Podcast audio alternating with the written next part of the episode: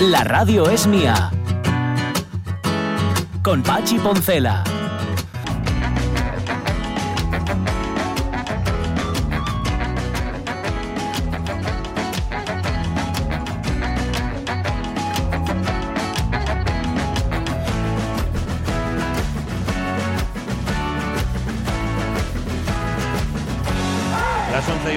De la mañana, segunda hora de la radio mía. Nada, ya hemos hablado con María Piquero y es que les hemos pillado justamente eh, ensayando. Ensayo va, ensayo viene. Pero a bloque, o sea, a piñón, a, dolor. Sí, están tan concentrados que al final no escucho la llamada. Pero mañana hablamos con ella, hombre, que nos cuente el Black Friday este. Recordad, en el auditorio Teodoro Costa de Mieres, eh, a las 8 de la tarde, el viernes, el viernes eso 30 de abril. Vale. Em, notaréis un cambio sustancial en el sonido del programa, donde antes decíamos Omar Caunedo, ahora decimos Pablo Fernández, que es quien se encarga de los controles técnicos. Aunque bueno, está la mano de Caunedo por ahí metida. Así que eh, lo que tiene Caunedo al hacer los controles es que los hace muy spicy, muy espicios, o sea, muy, espe- muy especiados. Ajá. Claro, que como siempre está comiendo porquerías de esas que llevan barbacoas, sésamos y, y ajonjolíes, varios, pues entonces co- como que es... Sí, bueno, pero no, no me refiero al sonido del programa, me refiero a los mandos de la mesa. O sea, que huelen. Es la- Está es- llamándote peguñoso. Eso es. eso es. ¿Eh? Eh, en cambio, yo no he visto que Pablo haya comido nada. Pablo Ramón, eh, Pablo, ¿no? Pablo es el correcto. No he visto yo que haya comido absolutamente nada. Que, que todo es bien. ¿Estás nervioso, eh, Pablo? Por si sale algo mal y eso, no te preocupes. Mira, los que estamos aquí no hemos dejado de equivocarnos en los últimos, ¿qué, qué ponemos? 30 años. Sí, y, y Sí. 40 si me apuras. Y, y Jorge que me- menos, pero también se ha equivocado Bueno, muchas no, veces. 40 no, de, vaya. de radio. Sí. De radio, no digo. No, no de, no de vida. Bueno, 35 por cierto hace, se cumple, se cumplían, se cumplían ayer justamente del mayor accidente nuclear que se recuerda en la historia. Bueno, que se recuerda que se ha contado, porque en torno a los accidentes nucleares siempre hay cierto, ¿cómo decirlo? Cierta veladura oficial. Es el de Chernóbil, fue el 26 de abril del 86. Y aquella radiación dejó consecuencias, evidentemente, pero posiblemente no las consecuencias que todos pensamos. A ver, no todas han sido negativas, pero tampoco todas han sido positivas. Bueno, mejor que sea un experto, el investigador de la Universidad de Oviedo, Germán Orizaola, quien nos lo cuente. Va a estar aquí dentro de un rato con nosotros, justamente porque lo ha estudiado, ha estado trabajando Ahí en la zona. situ estuvo Sí. un par de años, si no me equivoco. Ajá, y sí, sí, sí. Y a ver, ya ver qué es lo que nos cuenta. Va a ser seguramente, va a ser, sí, seguro, una conversación muy, muy Muy interesante. interesante, sí. ¿A dónde nos lleva la efemeridona de hoy, Jorge Alonso? Pues nos lleva, perdonadme que yo hago un poco romo de voz Sí, también, lo, ¿eh? ya lo- lo noto, lo noto. Sí, sí. Eh, nos lleva al momento en el que se dieron la mano eh, de una forma así un poco fingida, ¿eh? con una sonrisa un poco etrusca, ¿verdad? Sí. Los soviéticos y los norteamericanos Ah. en la Segunda Guerra Mundial, ¿no? las, a las orillas del río Elba, que bueno, Sí. esa imagen dio la vuelta al mundo, hay un montón de, de fotos, hay también algún testimonio en vídeo, ¿no? Y, entonces aprovecharemos para, eh, bueno, muy brevemente decir quién, quién de los dos, porque claro, desde nuestro punto de vista y por el cine que consumimos. Es Estados Unidos quien, quien básicamente ganó en solitario la Segunda Guerra Mundial. Mm. Pero la historia es más tozuda. Ajá. Entonces vamos a comentar un poco cuál es la diferencia entre, Vale. entre lo que nosotros creemos y lo que realmente sucedió. Pues eso es. Pues mira, va a ser lo mismo que lo de Chernóbil. ¿Qué fue Mm. realmente? Y, y las consecuencias también fueron diferentes seguramente a lo que nos han contado. Más cosas tenemos para, sí, lo que nos habéis contado de las excursiones vuestras, que lo habéis puesto en Facebook y enseguida lo vamos a relatar aquí detalladamente. Pero es que antes tenemos que irnos a los extremos, a las salas de Asturias. Dale, Pablo. Ahí estamos. Muy bien. ¿Ves? Ya está, ya está, ya está, ya está. ¿Ves? Ya has roto el hielo. Ya a partir de ahí ya te puedes equivocar todo lo que quieras. Em, vámonos a Oriente o Occidente. ¿Por dónde empezamos? Por. Oriente. Venga. Vamos a empezar por Oriente para encontrarnos, por ejemplo, eh, una carretera que llevaban años y Sí, años ¿eh? y venga. Y Y, decían, sí, sí, ahora, ahora, pero Por la nunca tarde, por la acababa tarde. de... Vale. Me estoy Mm. refiriendo al desfiladero de la Ermida que ah, se han decidido, se han consignado 95 millones para su ampliación. Ajá. Por ejemplo, el titular de la Nueva España es Fin a la carretera de las 174 curvas. No sé si la conocéis, pero sí, es cierto que es así un poco tal, pero es tan guapa. Ya, ya. Estás ahí metido en el desfiladero. A ver, que- posiblemente si es copiloto, si es copiloto será más guapa que si es piloto, ¿no? También es verdad, también es verdad. Ajá. Es la Nacional 621, va León Santander por Potes, a su paso por el desfiladero de la Ermida, como os dije, une Panes con Liébana. Y que 30 años llevaban... por eso los políticos de la zona dicen, bueno, bueno, sí, sí, contentos, pero a ver, Ya, ¿eh? porque ya. no sabe la cosa así. El Ministerio de Transportes ha, anun- ha anunciado esos vein- 95,74 millones de euros y la cosa va a estar repartida entre el 2022-2025. Ajá. ¿eh? Cuatro añinos de Bueno. trabajo y todo eso. Son 20 kilómetros afectados en la zona asturiana y es importante porque, bueno, lo que os digo, eh, da acceso también a varias localidades como Cuñaba o San Esteban. Y el proyecto definitivo, pues se ha quedado fuera, digamos que esta es la sombra, Sí. la petición de los ayuntamientos implicados por la obra como Cillórigo de Liébana, Peña Rubia, Tresviso y Peñamellera Baja, que querían habilitar un carril eh, peatonal Ah. o para bicis. Ah, ¿Eh? amigo. Pero bueno, así está la cosa. Bueno. Ya que andamos de obras por la carretera, os llevo hasta Arenas de Cabrales, eh, en la carretera AS264, en el límite con Cantabria por Sotres, porque eh, están haciendo obras. Sí. Y eso significa que desde hoy, martes, van a realizar cortes de tráfico porque es que están montando unos elementos prefabricados que conforman la losa superior de las viseras antialudes, Sí, que por ahí va el Ajá. objetivo. ¿no? Sí. Entonces, como hay que poner aparatejos mm, grandes, Ya. bueno, aparatejos, Es plataformas, camiones, grúas, todo esto, Mm. pues hay que correr, eh, perdón, hay que cortar eh, la, la calzada. Vale. De 9 a 1, de 2 a 8. Vale. ¿eh? Y en el horario justo la media hora antes de 8 y media, 9, 4 y media, 5, Ujú. van a dejar paso a los camiones. Ajá, vale, ¿Vale? pues nada. Ya lo saben. ¿No, no, cuándo dicen, dicen cuánto va a durar? Eh, ¿Sabemos sí, sí, sí, sí, sí, sí. Eh, a ver, espera que... Ahora no te quería comprometer. No, no, pero lo vi, lo vi, lo Ay, vi. Dios, con lo bien que iba todo. Hoy sí, Ay. hoy sí, pero ¿dónde tengo yo la nota de cuando? Pues que conste que lo sé, Bueno, no pasa nada. pero ya sabéis que vivo y olvido. Tira, tira, no tengas ¿eh? miedo. Vale, venga. vale. O- Una más. Unos meses. Unos meses. No muchos, pero unos Bueno, lo meses. suficiente. ¿eh? Así que da- daos con paciencia, que nunca está de más, que el futuro lo merece. Vale.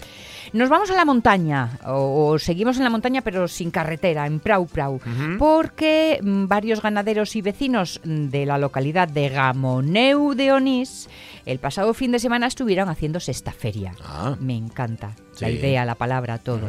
Bueno, pues lo que hicieron fue adecentar y acondicionar los caminos de Entre Peñas y La Cañada. Muy bien. Y es un trabajo que de esta forma se suma a las obras que están ejecutando en la zona para reparar varios hundimientos en la carretera. Así que ya Bueno. sabéis que al final esto de los O carreteros lo, haces- lleva todo. Y o lo haces tú o, o tardarán un poquitín más en hacerlo. Así Pues que sí, para pues eso sí. se hacen las estaferias, ni más ni menos. Y ya que andamos por las montañas, el periodo de pastoreo en la montaña de Covadonga se acaba de abrir. Ah, Y dice el Ayuntamiento de Cangas de Onís que ellos prevén que este año al Puerto Nacional de Picos de Europa suban, en- en su vertiente canguesa, 6.429 animales. 6.429. Que estos son casi 300 menos que el año pasado, 288 menos en concreto. Atención, 5.266 son vaques. Bien. ¿vale? La mayoría. La mayoría. 728 eh, ovejas. Ovelles, vale. 311, 311 eh, Cabras. cabras. Bien. 119 caballos. Bien. Y 5 cerdos. Con cinco gochos. Sí. Ah. Yo no Sí. sabía que los gochos llevaban a la montaña. Bueno, igual son, igual son gochos escaladores, igual son esos cinco en concreto. Que no aguantaban ahí abajo.Igual la presión les, les puede. Dicen, Sorprende, ¿no? No lo sé. ¿Será Sturcelta o.? Pues sí, o bueno, no- ah, hombre, ojalá, ojalá, Ojalá, ¿eh? ojalá que tienen Bueno, que, pues nada. que tienen que prosperar. Saludo. A ver, pues mira, eso nos podíamos enterar si es ¿Ya? habitual que suban a los pastos en verano los gochos también. Bueno. Bueno, estos cinco. ¿Y qué tienen estos cinco que no tengan los demás? Igual en una de estas entrevistas de, los, Bueno. extre- de los extremos andamos por ahí a ¿Por ver qué no? pasa. Vale. Lo, lo último rapidísimo, solo para Venga, que que sepáis. Lo sé, lo sé, que el plazo para las escuelas infantiles eh, de Llanes se acaba de abrir y Ah. que está hasta el 7 de mayo. Entonces no Vale. quería dejarlo en el bote Uy, porque... 7 de mayo, pues está ahí, ¿eh? Por eso, por eso, que no, Corre, corre. lo dejéis. Hacer el favor. Vale, Vale. eh, Occidente. Nos vamos a Occidente, ya sabéis que andamos eh, ahí a vueltas con eh, los eólicos y que se han pedido un montón de propuestas y que están Sí. negociando con el Principado y que los ayuntamientos dicen, oye, oye, oye, a ver, a ver, está todo el mundo así. Bueno, Mm. pues eh, una cosa que ha quedado claro eh, según palabras claras en la boca del consejero de Industria, Sí, es que que estén en trámite no significa que se vayan a aceptar todo está claro. y que además eh, van a reunirse con los alcaldes y que tienen eh, palabra importante que decir al respecto. De hecho, la última palabra, porque son los que los deben de aprobar los planes especiales Claro. que permitan la implantación. Así que, Bien. ¿vale? Ahí está la cosa. Muy bien. Ya que estamos por el occidente, en Cangas del Narcea ponen en marcha el primer plan de infancia, lo que va a significar que eh, eh, existan eh, medidas, decisiones para que los menores puedan participar en la vida municipal. Está muy bien. Plan de infancia y adolescencia. Lo presentaron ayer mismo y va a estar vigente hasta el 25, el año 2025. Ajá. Y ya que estoy en Cangas, déjame subrayar que van a repartir 5.800 kilos de alimentos entre los necesitados. Y será el 29 y el 30. Ajá. O sea, este final de semana. Vale. No fin de semana. ¿eh? No, no, no, final de la semana. Eso es. claro, 29 y 30 jueves y viernes. Por cierto que está eh, en Occidente Cangas del Narcea, Sí. a puntito a puntito, mm, por los malos datos de COVID, a puntito a cerrar, crucemos los dedos, y que está cerrado el Ayuntamiento de Peña Mellera Baja. Esto en, en Oriente por dos casos de COVID también. O sea que está, está en los concejos, bueno, iba a decir que yo, pequeños, Cangas del Narcea pequeño precisamente no es, también, también está dejándose sentir. Crucemos los dedos, insisto. Em, ¿Qué más tenemos? Pues mira, por ejemplo, no sé si esto ya lo hemos hablado o no, Cadavedo, que quiere presentarse a Pueblo Ejemplar. Pues es posible. ¿eh? Sí, tengo Ujú. medida que sí, pero bueno, ya sabéis que eso significa que hay que trabajar mucho, y trabajar juntos. Eso es. Y cuando la Sociedad Popular de la Regalina anda por el medio, mm, la cosa suele funcionar porque son, son de los que no paran Muy y anden todo el día rabilando. Muy bien, ¿eh? muy bien. y la Feria de Muestras de Tineo que eh, van a estar presentes en un espacio virtual porque va a ser online. Vale. 80 firmas que ya han dicho que, que van a ir a este escaparate que eh, va a ser complementario con un programa de actividades más restringidas que otros años y todo. Entonces, Sí. digamos que es una forma como de ir levantando un pie de lo estrictamente digital, que fue el año pasado, Sí. y levantamos un pie y lo ponemos en lo físico y estamos un poco entre dos mundos. Ya. ¿Qué es, un, qué es bueno esto de estar entre Bueno, dos mundos? y que eh? te- seguramente tenemos que acostumbrarnos a ello porque va a ser lo que toque. O sea que Vale, será que del sí. 29 al 2. Vale. ¿Vale? Muy bien. Em, gracias a Villaneda. Recorrido, ¿eh? Es que usted Clipping tiene. informativo por las salas de Asturias de Oriente Occidente. Si queréis comentarnos algo, pues nosotros encantados. Lo ponéis en nuestro Facebook o nos ponéis un correo también si queréis a la radiosmía arroba rtpa.es. Eh, 11 y 21, excursión que hemos hecho de Oriente a Occidente. Y ahora vamos a hacer otras excursiones. Venga.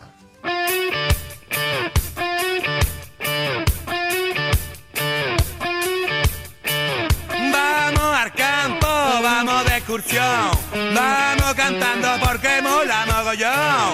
Vamos contenta, vamos.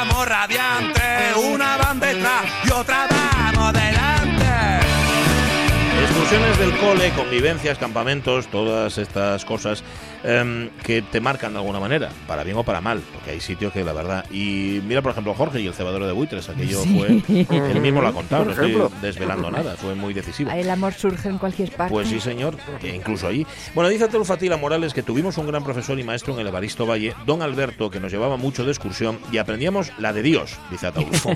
Una vez en el embalse de San Andrés hasta vimos un abetoro, que y un pájaro rarísimo de ver. Uf. Contra. Bueno, igual ya es rarísimo de ver porque no sabemos cómo llega. Lo ignorito totalmente Claro, como el ave ignorito es otro, ¿eh? Un ave El lo ignorito es otro. Toro, sí. El, toro, el ignorito muy es bonito. raro de pues nada. Dice Lorenzo Linares, en el Piles, el profe de literatura nos llevó al cine FAC a ver Los Santos Inocentes. Eso marca para bien.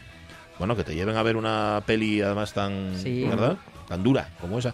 Lojar, con el Colegio Excursiones por toda Asturias. Visitamos la fábrica de Coca-Cola, la Nueva España, la fábrica de Cibeles, en Sidesa, el aeropuerto, no hay queja, ¿eh? Fuimos de viaje de estudios a Barcelona. A- eh, el hotel en el Raval era lo más barato. Aprendimos más en una semana allí que en todo el curso. Convivencias no usaba, pero campamentos por el verano a tutiplén. Mira, otro día hablamos de los campamentos, que también marca mucho. Yo nunca viví un campamento ni una convivencia. Bueno, salvaste. ¿Qué di Cristina Tuero? Pues eh, en el cole nos llevaban de excursión a la Herminia, a la Gisa, a la la térmica de Aboño y de viaje de estudios de GB nos llevaron a Andalucía, Anda. Málaga, la Alhambra, la Mezquita de Bueno. Córdoba, sus bodegas, sus bodegas, Jaén, Mm. en autocar sin aire acondicionado, todos apiñados, oye, pero súper felices. Ah, amigo, oye que los autobuses de antes no son los de ahora. Sí. ¿oíste? Marce Gijón, pues solo recuerdo que una profesora nos llevaba a la playa de la Ñora. Íbamos en autobús hasta la Providencia y luego bajábamos por unos caminos muy estrechos y cuestos. Todavía no existía la senda que hay ahora.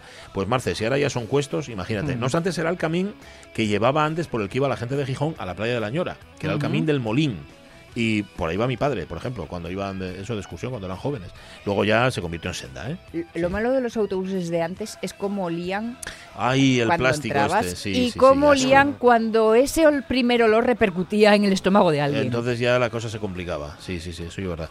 A chupa chups y pista, dice Berto Alonso Novoa, ved move, con les monjes lo que recuerdo y el Arminia, a ponernos morados a chocolate, a la de Coca-Cola y a los campamentos de jóvenes cristianos de Boñar. No tuvimos viaje de estudios, en el instituto sí, hicimos un pequeño recorrido por Venecia, Budapest, Praga y en la Universidad Barcelona, Córdoba, estudié historia del arte, así que se viajó lo que se pudo. En otro orden de cosas, con lo que flipé ayer, y que en Chernóbil, ahora lo vamos a contar, aún hay gente viviendo y tienen hasta cajero. Aquí en el barrio no hay manera de que pongan uno. la próxima que le demos la chapa a un banco para que lo pongan, ya tengo frase reivindicativa, ¿no? Dice, en Chernóbil tienen cajero y no lo tenemos aquí. Qué bueno, move. Sí, señor, me la apunto. Para Carlos Tuñón, la Gisa, Plin la Herminia, al Valle de Orandi en Covadonga, el Museo Piñole. Dice, hay más, pero bueno, ya que no me acuerdo. Ah, ya. Eh, dice Rego, siempre a pata, siempre. En el San Luis era muy de infantería. Mm, ya. Nos pone, por cierto, el himno de regulares, el grupo de regulares de Melilla.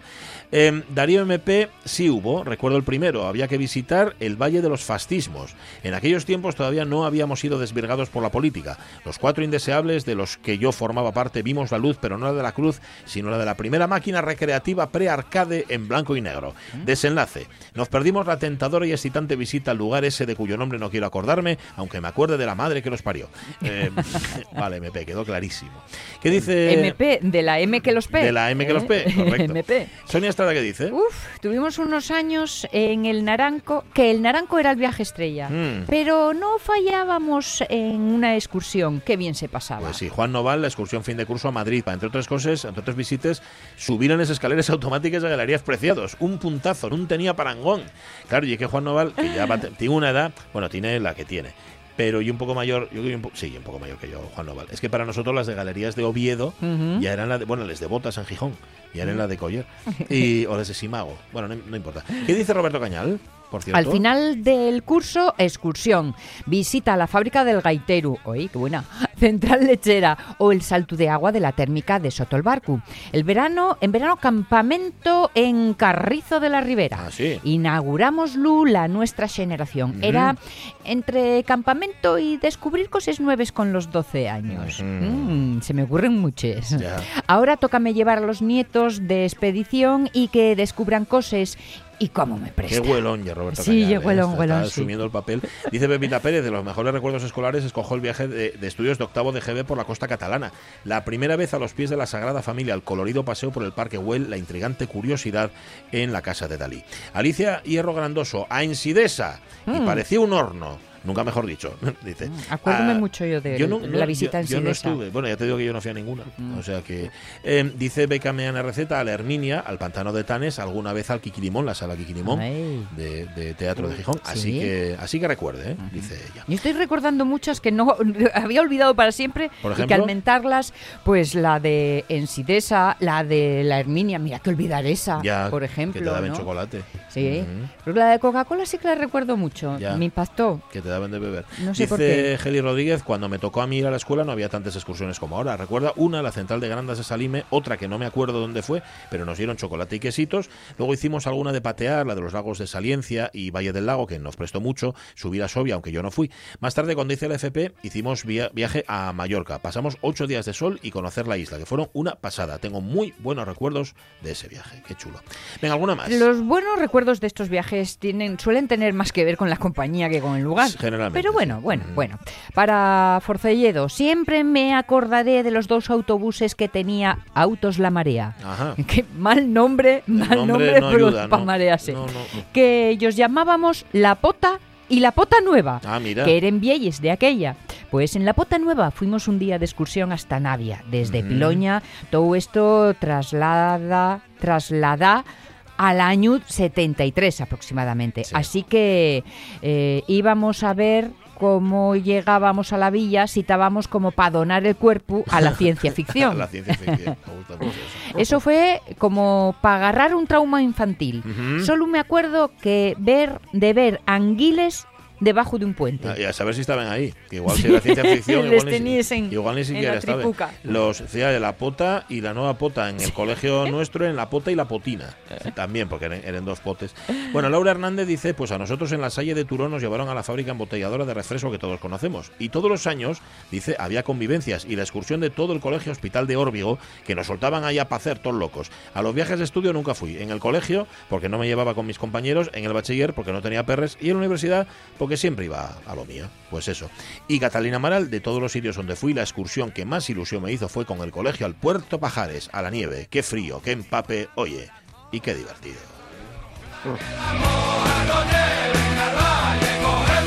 Mira, exótica es Natalie Castañón. Dice, yo iba con mi clase en primavera al bosque Nete y en invierno a la pista de patinaje a la ciudad de enfrente, cruzando el puente Raiffeisen.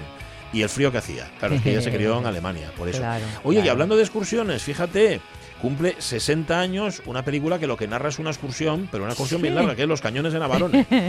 que si de- la sé de memoria, Ramón Redondo, sí, la sé de memoria. Y como y diga el MIFIU, en efecto, de cumpleaños, la vemos otra vez, la enésima. Hazme gracia, gracia que Forcelledo que todos los que se apellidan asturiano tienen un bar en una serie de televisión. Sí, sí, es verdad. Es que antes decíamos que el apellido Soriano, como que es muy habitual, Sí. pero el apellido asturiano, asturiano, como tal, yo no lo escuché nunca. Bueno, 11 y 29 minutos de la mañana, gracias oyentes de la radio mía, luego contamos más de esas excursiones que nos habéis dado, pero ahora tenemos que contar noticias. Va. La radio es mía. En la segunda visita, Fregoli tenía pensado llegar a Gijón en aeroplano. Sí, así era Fregoli. Era 1914 y no había vuelos locos, pero sí había este tiempo de mierda y entonces no pudo. Pachi Poncela.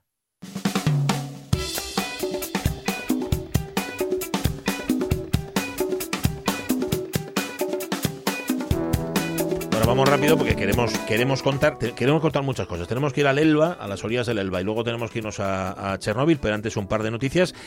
Esta, que está candente, nunca mejor dicho, Jorge Alonso. Jorge Alonso. Jorge. Con la vez, pero Ah, llegaron. espera, espera, días espera, espera, espera, espera, que- espera, que estabas cortado, espera, que estabas cortado. Que se- Ay. Sí, sí, es que tenemos, tenemos a Pablo sufriendo mucho. No, no, Ay, nada, nada, tranquilo. Pablo. Le, tranquilo, faltan tranquilo. tres o cuatro manos No, a Pablo sí, bueno, todavía. Relax. Venga, tira, tira con el titular, vaya. Las tres cartas con siete balas se echaron al buzón a la vez, pero llegaron en días consecutivos a la DGC y a Interior.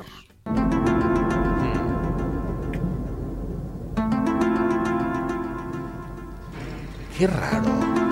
Sí, extrañeza en los sindicatos de correos porque la carta a Iglesias con balas no fuera detectada. Las tres cartas con balas recibidas la semana pasada, ya sabéis, por Pablo Iglesias, el ministro Fernando Grande Marlasca y la directora general de la Guardia Civil, María Gámez, se depositaron a la vez en un buzón de correos, como lo demuestra el hecho de que pasaron de forma consecutiva por la cinta transportadora y el escáner de rayos X a las 17.48 horas del lunes 19. Ujú. Esta es la conclusión a la que han llegado con certeza los investigadores, según ha podido confirmar ABC, que es de donde he sacado la noticia. Bien. Una misma persona, como indicaba la similitud de contenidos y presentación de las misivas, que eligió un mismo lugar y momento para lanzar sus tres amenazas. El vigilante, el vigilante perdón, de seguridad que supervisaba ese escáner no detectó ninguna de ellas, según correos, por lo que ha abierto un expediente a la empresa a la que tiene adjudicada su seguridad, INV Vigilancia, con el fin de de- depurar Claro. responsabilidades.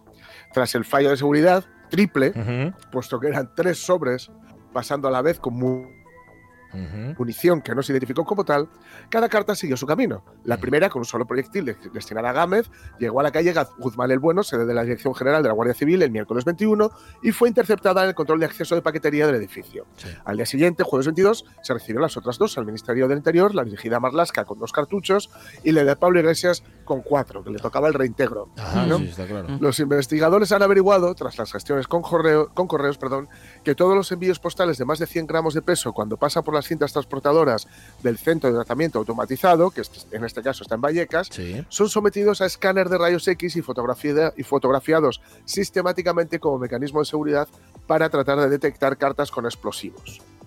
En la revisión de imágenes de paquetes es cuando se localizan el día 19 las tres cartas que el vigilante pasó por alto. El Departamento de Seguridad de Correos asegura que asegura a los agentes que esa imagen en el mismo momento no deja duda de que las tres se echaron al mismo se echaron a la vez, de lo contrario, el recorrido en la cinta transportadora habría sido distinto. Se sabe ya, por tanto, quién cometió el error de dejar pasar las balas, que dicho así parece, Sí. parece tan chungo como es. Una cuestión disciplinaria y contractual que deja esclarecer correos mientras policía y guardia civil trabajan en busca de pistas del autor. Y pese a que algunos sostienen que es fácil dar con esa persona, fuentes de la investigación aseguran todo lo contrario, Sí. debido en parte a la automatización de la recogida Ah, y el tratamiento de los millones de paquetes postales que circulan a diario. Bueno. Menudo fallo Sí. el, de, el de dejar pasar cartas con balas. Al autor yo creo que ya lo tenemos más o menos localizado. Canta así. No, no, no, no se os puede dejar solos. No, no, no, no. Entre tanto, lo, lo, lo, Oye, perdona, perdona, ¿de quién es esta canción? ¿De quién es Se esto? llama, se llama Fundación Francisco Frankenstein. es el grupo. Y la canción se llama No se os puede dejar solo. Ay, entre tanto, Lolo, Lolo, me encanta. al libre albedrío y contar conmigo. Bueno, bueno, bueno, pues nada. eh, eh, sí, no lo sé. O estaba despistado el vigilante o Claro, es que, algo. eh, Es que sí. no lo sé. Em, em, todo, decía ¿eh? que eran varios fallos. Sí. Y él mismo solo que fue, salieron Sí, todos de tacada. Sí, sí, claro, sí. pasaron Pero, todos a la vez. pero sí, qué, qué curioso todo. Eso es Ay. por contestar los WhatsApps esos que van a cachitos. Ya, que ya. decía Rosy. Pues será eso, será eso. no Miras lo la sé. pantalla Ujú. equivocada, pantalla equivocada, amigo. Ajá. Oye, em, vamos a entrar en la mente de un delincuente. ¿Os Venga. parece? Ya Oh, que estamos sí. hablando del tema. No hay manera. Déjame una tarjeta de crédito. Estamos fingiendo un robo en mi casa. Tú de esto ni una palabra. ¿Pero un robo para qué? ¿Que le va a pillar Doña Nieves? No, está en su clase de canto. ¿A qué canta? ¡Hala! Joder, mi visa, que estoy viviendo de ella. No lo entiendo. J. Bond siempre abre las puertas con una tarjeta. Claro, papá, porque él duerme en hoteles. Bueno, no pasa nada. Así gasta menos que las tarjetas las carga el diablo. Claro, es normal. Él duerme en hoteles, sí. Por eso utilizo una tarjeta para abrir la puerta, imbécil. Bueno, vamos a entrar en la mente de un delincuente que sí, que sí, que tiene lo suyo también. Detenido por segunda vez en una semana por robar en una casa deshabitada. Sí, 38 años tiene este hombre y la Policía Nacional le sorprendió, como tú dices, por segunda vez, Sí. en nada, en unos días. Estaba en las inmediaciones de una finca en Somió y en- llevaba una bolsa que eh, se sospechaba que todo lo que había ahí eran cosas de la vivienda. Una vivienda deshabitada. ¿eh? Esto fue lo que informó el viernes la comisaría de Gijón. Habían ido hasta la zona porque un vecino les alertó, dijo que había visto a dos personas asaltando el muro perimetral de la vivienda contigua a la suya y que uno de ellos había vuelto a saltar al exterior llevando esa bolsa de plástico de la Ajá. que hablamos. Tras acceder al interior de la finca, los policías comprobaron que una de las ventanas de la planta baja se había forzado. Localizaron junto al muro otra bolsa llena de objetos del hogar que estaba preparada para, para sacarla fuera del recinto. Sí. Los agentes localizaron solo a uno de los dos presuntos autores, que en ese momento llevaba una de las bolsas de plástico. Estaba lleno de figuritas, bandejas, ¿eh? Utensilios varios. Cosas. Bueno, la casa asaltada se encuentra actualmente deshabitada. Sí. Y es que en- no hace mucho se murió la propietaria y da la circunstancia que dos personas, una de ellas ahora el detenido, habían accedido, como os digo, la semana anterior Sí. tras eh, romper una de las ventanas. Sí, señor. O sea que, O sea que era la segunda vez que entraba en la misma casa, casa deshabitada, porque se murió la dueña para sacar cosas de allí. Ahí lo tienes. Y pensó que, está, que era, era una- un almacén. Sí, una- utensilios. utensilios. Utensilios varios. Em, dos veces robando en el mismo sitio. Este es un modus operandi Ey. típico del cerebro. ¿El cerebro? El cerebro, así me llamaba la peña, ¿eh? Sí. Oye, Pero, tengo... Ray, eso era en cachondeo. No, no era en cachondeo, era en serio. No, no, no, era en cachondeo. Ah, No es verdad, no había nada Que de sí, cachondeo. en claro eso. que sí, que no. Benny, era en serio, yo era, yo era Ray, el que cerebro. no. Ah, Era en cachondeo. No era en cachondeo. Dios yo mío, Dios mío. Yo era el Era en cachondeo. Solo por Era- robar. Solo por robar, sí, señor. Solo por robar lo detuvieron, pero por robar en una casa que también, ¿eh? ya me dirás tú. No sé qué, en qué están pensando los herederos, porque lo tienen todo ahí tirado de mala manera. Pero bueno, yo qué sé, igual no tiene herederos la pobre señora. En fin, eh, 11 y 37 minutos de la mañana. Bueno, vámonos al año, Jorge Alonso, año 45, ¿verdad? Sí, 1945, tropas rusas y estadounidenses se dan la mano en las orillas del río Elba en Alemania. De esta manera se acercan un paso más a la conclusión de la Segunda Guerra Mundial en Euro- Europa. Es que en el Pacífico tardaron un poquito más y dos bombas atómicas que Washington, o que mejor dicho, Truman mandó para, para no solo acabar con la guerra del Pacífico, sino también enviar un mensajito a Stalin. Londres, Moscú y Washington, las tres potencias aliadas, ratifican esa noche la firme determinación que tienen para completar la destrucción del Tercer Reich. Dale. Bien.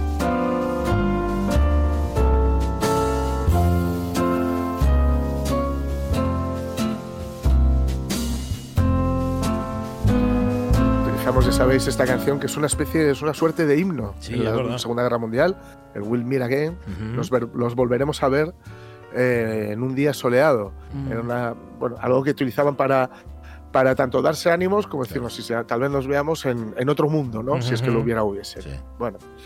La, la hegemonía cultural norteamericana, y, y, bueno, cultural, social, económica, política, etcétera, ha sido tan eficaz. eh, ojito, esto estoy hablando de cuando había hegemonías eh, estatales o hege- hegemonías nacionales. Ahora la, la hegemonía eh, no tiene patria, ¿no? La- Sí. la, la- la- la hegemonía económica ahora mismo no tiene ninguna patria, Es tiene dinero. iniciales solamente, Claro, ¿no? claro. Pero bueno, en su momento fue tan eficaz que durante la segunda guerra, segunda mitad, perdón, del siglo XX, pues llegamos a creer que Estados Unidos había ganado la contienda, la, la Segunda Guerra Mundial, pues prácticamente ellos solitos, ¿no? Por supuesto es innegable que la entrada de Estados Unidos en la Segunda Guerra Mundial, en diciembre de 1941, tras el ataque japonés a Pearl Harbor, inclina definitivamente la balanza hacia el bando de los aliados. Ya sabes, a partir de ahí Churchill, por ejemplo, ya tiene la cabeza más puesta en la, segu- en la Guerra Claro, Fría claro. que en la Segunda Guerra Mundial, ¿no? Pero vale la pena recordar así un par de datos ¿no? que parece que, que se nos olvidan. Uno, la Unión Soviética fue de lejos el país que más sufrió durante la Segunda Guerra Mundial, al menos en términos absolutos. ¿no? En términos relativos fue Polonia, digamos, la, más, la más castigada, la prove. Eh, casi 25 millones de combatientes y civiles rusos, 25 millones, murieron durante la guerra. 450.000 ingleses, 420.000 estadounidenses.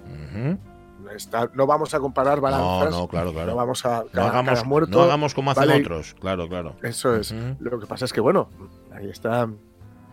eh, en fin, los números son los que son, ¿no?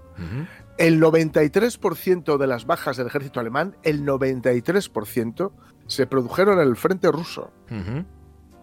Y en los seis meses que duró, seis meses, que ya está bien, ¿eh? la, la batalla de Stalingrado, Sí. murieron dos millones de soldados y civiles. Una cifra que iguala a los muertos de Francia, Gran Bretaña, Estados Unidos y Holanda Madre durante mía. toda la conflagración. O sea, dos millones solamente en, en En esos Stalingrado. seis meses. Sí, sí. Madre mía de mi vida. Solamente ahí. N- No quiero tremendo. imaginarme la concentración de cadáveres. No, no, no, dos millones.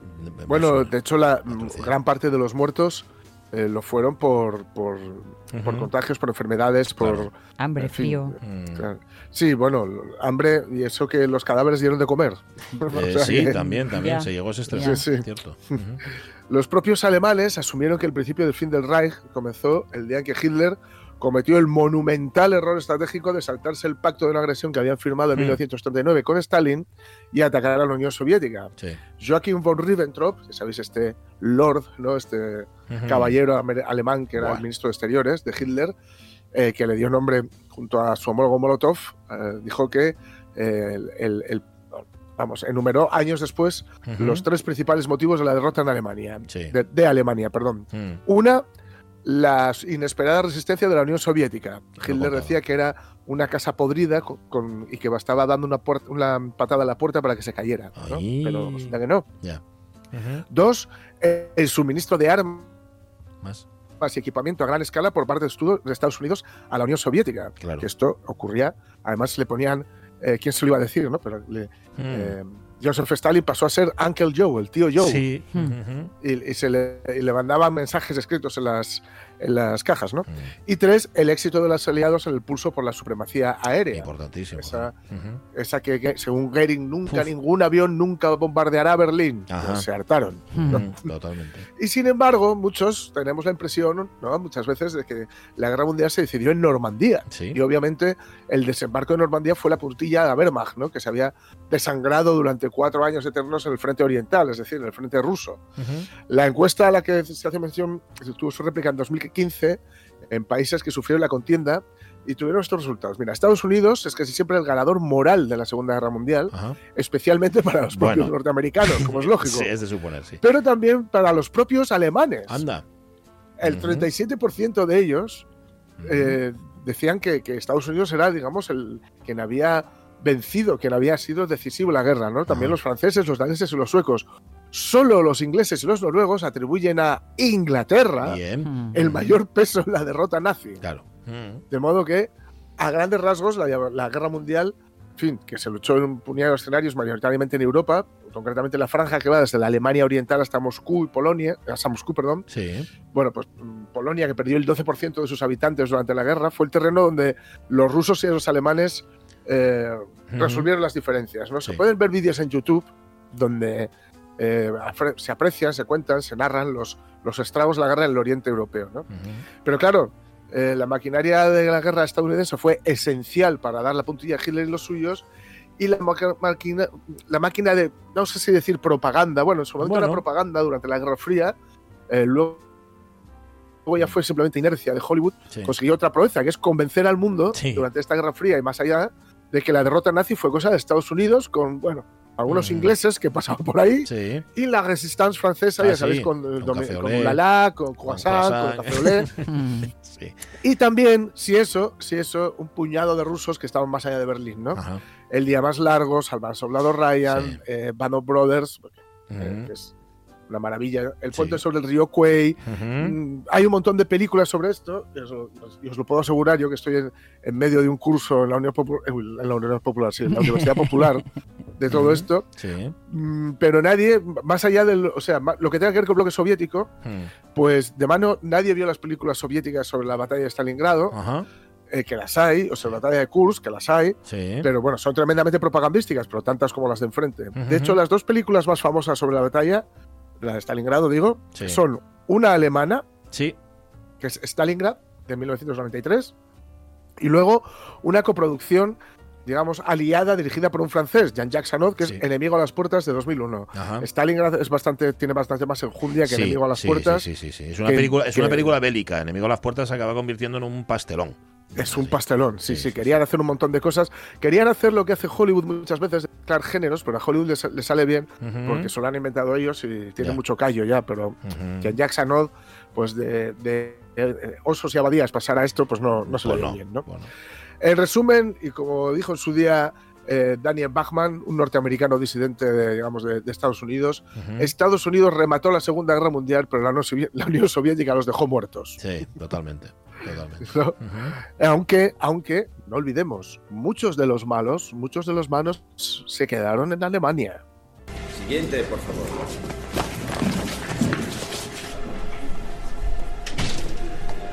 Alemania busca empleados con experiencia en administración y policía. ¿La tiene usted? Sí, tengo mucha. Aunque no tanta como usted, comandante. ¿Nos conocemos? Que usted trabaje para la administración alemana. Necesitan mi experiencia. ¿Se refiere a 12 años de muertes y torturas? Ayúdeme, no me acuerdo de todas las caras. Capitán, Es el comandante Dorn de la Gestapo. ¿Ya lo saben? Por supuesto que lo sabían. Ni más ni menos. Eh, les venía muy bien tenerlos ahí, evidentemente, claro, los que conocían el Mm. cotarro eran ellos y los que no cogieron la vía de las ratas, pues ahí se quedaron y medraron. Y era tremendo, ¿no? Encontrártelos luego en puestos de responsabilidad Claro.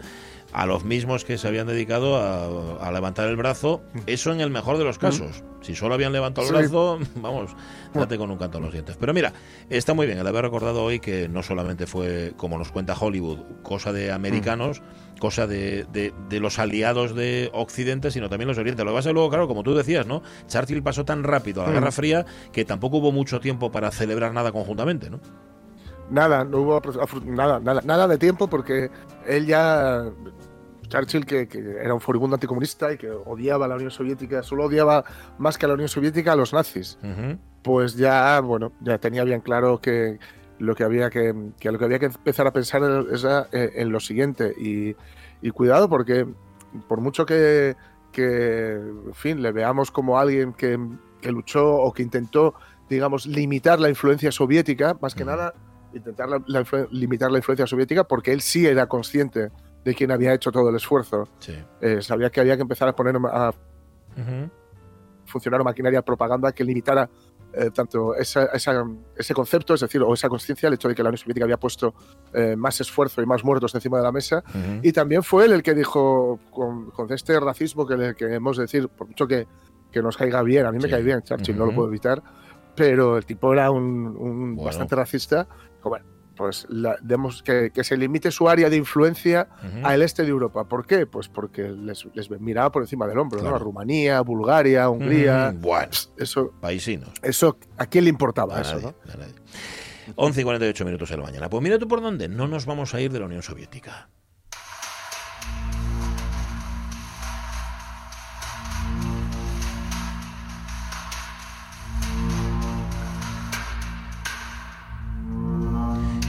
Porque el 26 de abril del 86 aquello era todavía la Unión Soviética. Fue el día en el que el reactor de la central nuclear Vladimir Ilich Lenin vamos, para que pues, si había alguna duda de que aquello era la Unión Soviética, explotó. Y lo que pasó a continuación, hace justamente 35 años, ya es historia. Pero una historia que, fíjate, como esta del final de la Guerra Mundial, se ha contado a medias o, o tal vez no se ha contado del todo. Más bien se ha dejado de contar, diría yo, ¿no? Posiblemente. Porque en los 90, cuando todo era terrible y dramático y tal, todavía se hablaba mucho y la- con todo lo que ha prosperado y sin embargo eso No se habla mucho del tema, ¿no?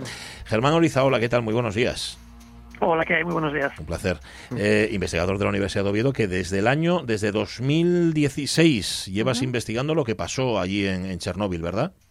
Sí, llevo investigando so- sobre el campo, de hecho, lo que pasó en Chernóbil y lo que pasa sobre todo ahora con la, con la naturaleza de la zona. Ajá. Eh, decíamos antes, bueno, ya hemos desvelado un poco, hemos sacado el conejo a la chistera, que nada, bueno, nada, o en parte no es lo que nos han contado o lo que suponemos, porque estamos hablando, en efecto, de, de un reactor, de una central nuclear que explota. Las consecuencias que se pueden derivar de allí o que, o que imaginamos tienen que ser desastrosas. ¿Fue tan desastroso, Germán? Hombre, fue desastroso en un primer momento, sobre todo para, para la población local, fundamentalmente porque no se la evacuó a tiempo, ¿no? Estaba, como habéis hablado vosotros, pues el régimen soviético, que no se caracterizaba precisamente por, por la apertura todavía en aquellos momentos, y, y hizo que todo eso empeorara el accidente, ¿no? Una evacuación mucho más rápida, mucho más eficaz, mucho más abierta, hubiera hecho que fuera, que fuera menor. Al no hacerlo, el impacto sobre los humanos fue, fue mayor. Claro, los humanos eh, desde el año 86 prácticamente no están en la zona, ¿no? De ahí la importancia de trabajos como los nuestros que, que investigan lo que sí queda en la zona, que es la naturaleza, que son los animales. Ajá. Por cierto, antes de ir allí y antes de que nos lo cuentes, eh, dinos, dinos, ¿por qué fuiste allí? Es decir, ¿por qué, ¿por qué te interesó tanto justamente este tema, Germán? Pues si nos dicen que estar allí era tan peligroso, Claro, a ver quién además. guapo que va. Bueno, es un tema eh, interesantísimo desde el punto de vista de investigación, ¿no? O sea, conocer eh, algo tan, tan, bueno, tan conocido como el accidente de Chernóbil, conocer qué efectos eh, tiene sobre la naturaleza eh, a largo plazo, eh, cómo las especies eh, viven allí o no. eh, bueno, si- si existen algún tipo de mecanismos de adaptación a vivir en aquellos ambientes contaminados. Todo ello tiene mucha relevancia eh, práctica, por supuesto, pero también desde el punto de vista teórico de- del campo en el que yo trabajo, el de la, el de la biología evolutiva. Claro, la primera eh, conclusión es que eh, mm, la radiación no queda presente tanto tiempo como se esperaba, ¿no? Bueno, claro, lo primero hay que entender cómo es la radiación. La radiación es, es distinta de otras contaminaciones, ¿no? Que, que, que perduran en el tiempo. Los materiales radioactivos, por su propia naturaleza, lo que van haciendo es descomponerse, transformarse en otros materiales que no son radioactivos. Con lo cual, la contamina los niveles de contaminación están constantemente eh, decreciendo, ¿no? Y bueno, se calcula que ahora mismo en Chernóbil quedarían solo eh, algo así como el 10-15% de todo el material radioactivo que se liberó en el accidente. Eh, El cálculo inicial, digo, eh, esto a, a quien, a ojos de quienes no somos expertos, sino todo lo contrario, daba la impresión de que, uff, esto en miles de años, esto no nos lo quita- Es, es- es así. es Se decir, hablaba de 20.000 años. 20.000 años, en efecto. Claro, es, es lo que se hablaba y es lo que todavía se sigue oyendo mucho y Sí, se sigue claro. repitiendo mucho, pero no es cierto. Es decir, no, no, es, no es así. Eso está basado en que hay algunos de los elementos que se, que se liberaron, que se generaron con el accidente, que es el plutonio, Sí. que sí que tiene un tiempo de descomposición de, de esos 20.000, 24.000 años. Pero el plutonio es, es una cantidad ínfima la que hay en Chernóbil, es decir, no es un- uno de los materiales que, que sea preocupante a día de hoy en Chernóbil, lo son otros, que es el cesio y el estroncio, que tienen vidas medias de 30 años. Ay, amigo, ahí Estamos hablando la que ya han pasado 35. Claro, Claro. claro. Cuando pasen 60, eh, prácticamente solo quedaría el 10% de ese cesio y estroncio. Es decir, son cosas totalmente distintas. Se Claro. habla de eso, de esos 24.000 años, pero esos 24.000 años realmente el impacto que tienen sobre, sobre Chernóbil es, es prácticamente mínimo. Germán, definitivamente, no encontrasteis peces de tres ojos como en Springfield, ¿no? Ni, ni perros con dos No. coles. ni cosas- Eso es.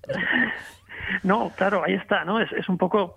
Yo, yo muchas veces cuando, cuando hablo de esto lo digo, ¿no? la gente cuando, cuando se imagina Chernóbil, se imagina la fauna, se imagina lo que siempre se dice, ¿no? esos mutantes, ¿no? Esos- esas aberraciones y tal.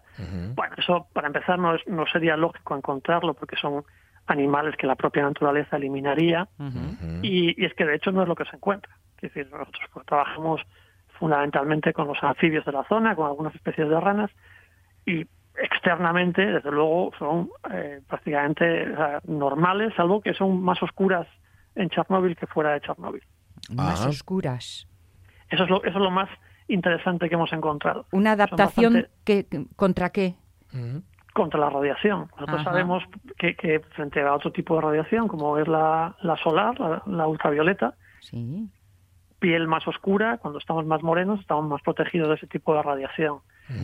Eh, trabajos con hongos y algún trabajo con, con pájaros indica que un mecanismo similar podría estar ocurriendo en otros organismos y en el caso de nuestras ranas es clarísimo, son mucho más oscuras eh, dentro de la zona de exclusión que fuera de la zona de exclusión. Ajá. Claro, y luego que no haya personas, mm, y esto también hab- habla, habla, no sé si bien o mal, pero habla de lo que somos los seres humanos, también ha, ha hecho que haya mucha, muchas especies que han regresado o que han poblado eh, eh, ese lugar, esa zona, ¿no? Ese, ese es para mí era una de las grandes historias de Chernóbil. ¿no? Chernóbil, la zona de exclusión esta de la que hablamos, es una área inmensa, más grande que la, que la mayoría de parques nacionales y reservas eh, que tenemos por la zona. Es decir, es, es seis, siete veces más grande que el Parque Nacional de Picos de Europa, por ejemplo. Y como decís, es una zona que en la que no hay prácticamente humanos. Y esas son condiciones perfectas para la fauna. Si a eso le unimos que la radiación de niveles altos está bastante localizada en un par de zonas, eh, pues, pues claro, un- una área inmensa eh, queda con unas condiciones óptimas para, para la gran fauna que, que de otra manera siempre se ve amenazada por la presencia humana, ¿no? Entonces allí hay osos, hay lobos, hay linces, hay alces, ciervos, todo tipo de, de- de fauna, como prácticamente no la hay fuera de Chernóbil. Desde luego en Ucrania en pocos sitios hay ese tipo de fauna. Y ahora con estas conclusiones, Germán, mm, ¿qué pasa? ¿Que ¿Qué volvemos a hacer la moleta y vuelta, vuelta a casa, entre comillas, casa? ¿Va a volver la población o qué? Podría volver, podría volver. Yo creo que no volverá porque, porque el- digamos, la, la actividad económica que había en esa zona era, era de dos tipos. Era la propia central nuclear y no se va a poner a volver a funcionar y trabajos agrícolas a, a- a- a estilo soviético y eso tampoco va a volver a funcionar. Entonces no, no hay realmente un gran atractivo económico para volver a fijar población allí eh, en grandes en grandes niveles, ¿no? Hay un atractivo actual que es el del turismo, el turismo de catástrofe y tal, que sí que, que sí que contribuye, eh, bueno, ahora mismo de manera importante a la economía de la zona, pero pero a un nivel digamos limitado en cuanto al número de gente que se puede que se puede ganar la vida con eso. ¿Tú crees que estas informaciones nos va a hacer mirar con otros ojos, no sé, quizá lo de las centrales y todo esto? Bueno, en, to- en todo caso nos da más información, ¿no? que yo creo que es importante. Y, y, y- y la, la energía nuclear, la contaminación radiactiva, eh, da mucho miedo y da mucho miedo pues, con, con- con lógica, pero informaciones o trabajos como estos yo creo que lo que nos dan es, es más conocimiento. Es decir, cuando ocurre algo como Chernóbil, lo que hay que hacer es actuar eh, rápido, sin, sin ocultar y, y- y de manera de manera eso efectiva. Si se hace así, los, los impactos eh, se minimizan muchísimo. ¿no? El otro gran accidente que ha habido, que fue el de Fukushima en Japón, pues se hizo un poco de esa manera y desde luego el impacto que tuvo el accidente sobre la población humana fue prácticamente mínimo. ¿Será tu próximo destino, Fukushima? Pro- pues probablemente. Claro. El próximo, el, el próximo espero que sea Chernóbil eh, lo más no. pronto posible que nos deje esta pandemia, pero desde luego en algún momento habrá que ir por, por Fukushima a, a también a trabajar por allí. Ujú. Déjame que acabe por donde empezamos. No tienes miedo, ¿no? O- y, y tampoco lo tuviste cuando empezaste a ir a No, digo, vuelvo a decir lo mismo, ¿no? Que eh, el, el miedo se quita con, con conocimiento, ¿no? Y, y- y como científico no hay nada mejor que, que datos, que números. Entonces, cuando nosotros vamos allí, eh, controlamos siempre el tipo de, de exposición a radiación que, al que experimentamos. Y cuando llevas esos aparatos que te están diciendo en todo momento, pues eh, en qué niveles de radiación estás, cuánto acumulando y tal, tienes datos y a nosotros lo que nos dicen es que dos semanas sin salir de la zona de exclusión equivalen a un par de vuelos de, de Oviedo a, a Estados Unidos y de vuelta. Os imagino con el medidor Geiger ese en el bolsillo constantemente, ¿no? Por si acaso. Sí, bueno, es, es lo mismo, ¿no? Es de, de todos estos mitos, todos estos mitos que hay alrededor de Chernóbil, eh, todos los documentales, series y demás que se ven, todo el mundo va con esos con esos eh, medidores pitando, ¿no? Sí. Pi, pi, pi. Eh, bueno, eh, el pitido lo, lo pones tú al nivel que tú quieres. Es decir, yo con ese, con ese medidor aquí en casa podría estar pitando si quiero. Ya. Eh, Ujú. eh, quiero decir, todo depende Pero de cómo selecciones. Si lo seleccionas en los niveles normales, pues prácticamente no pita en ningún sitio.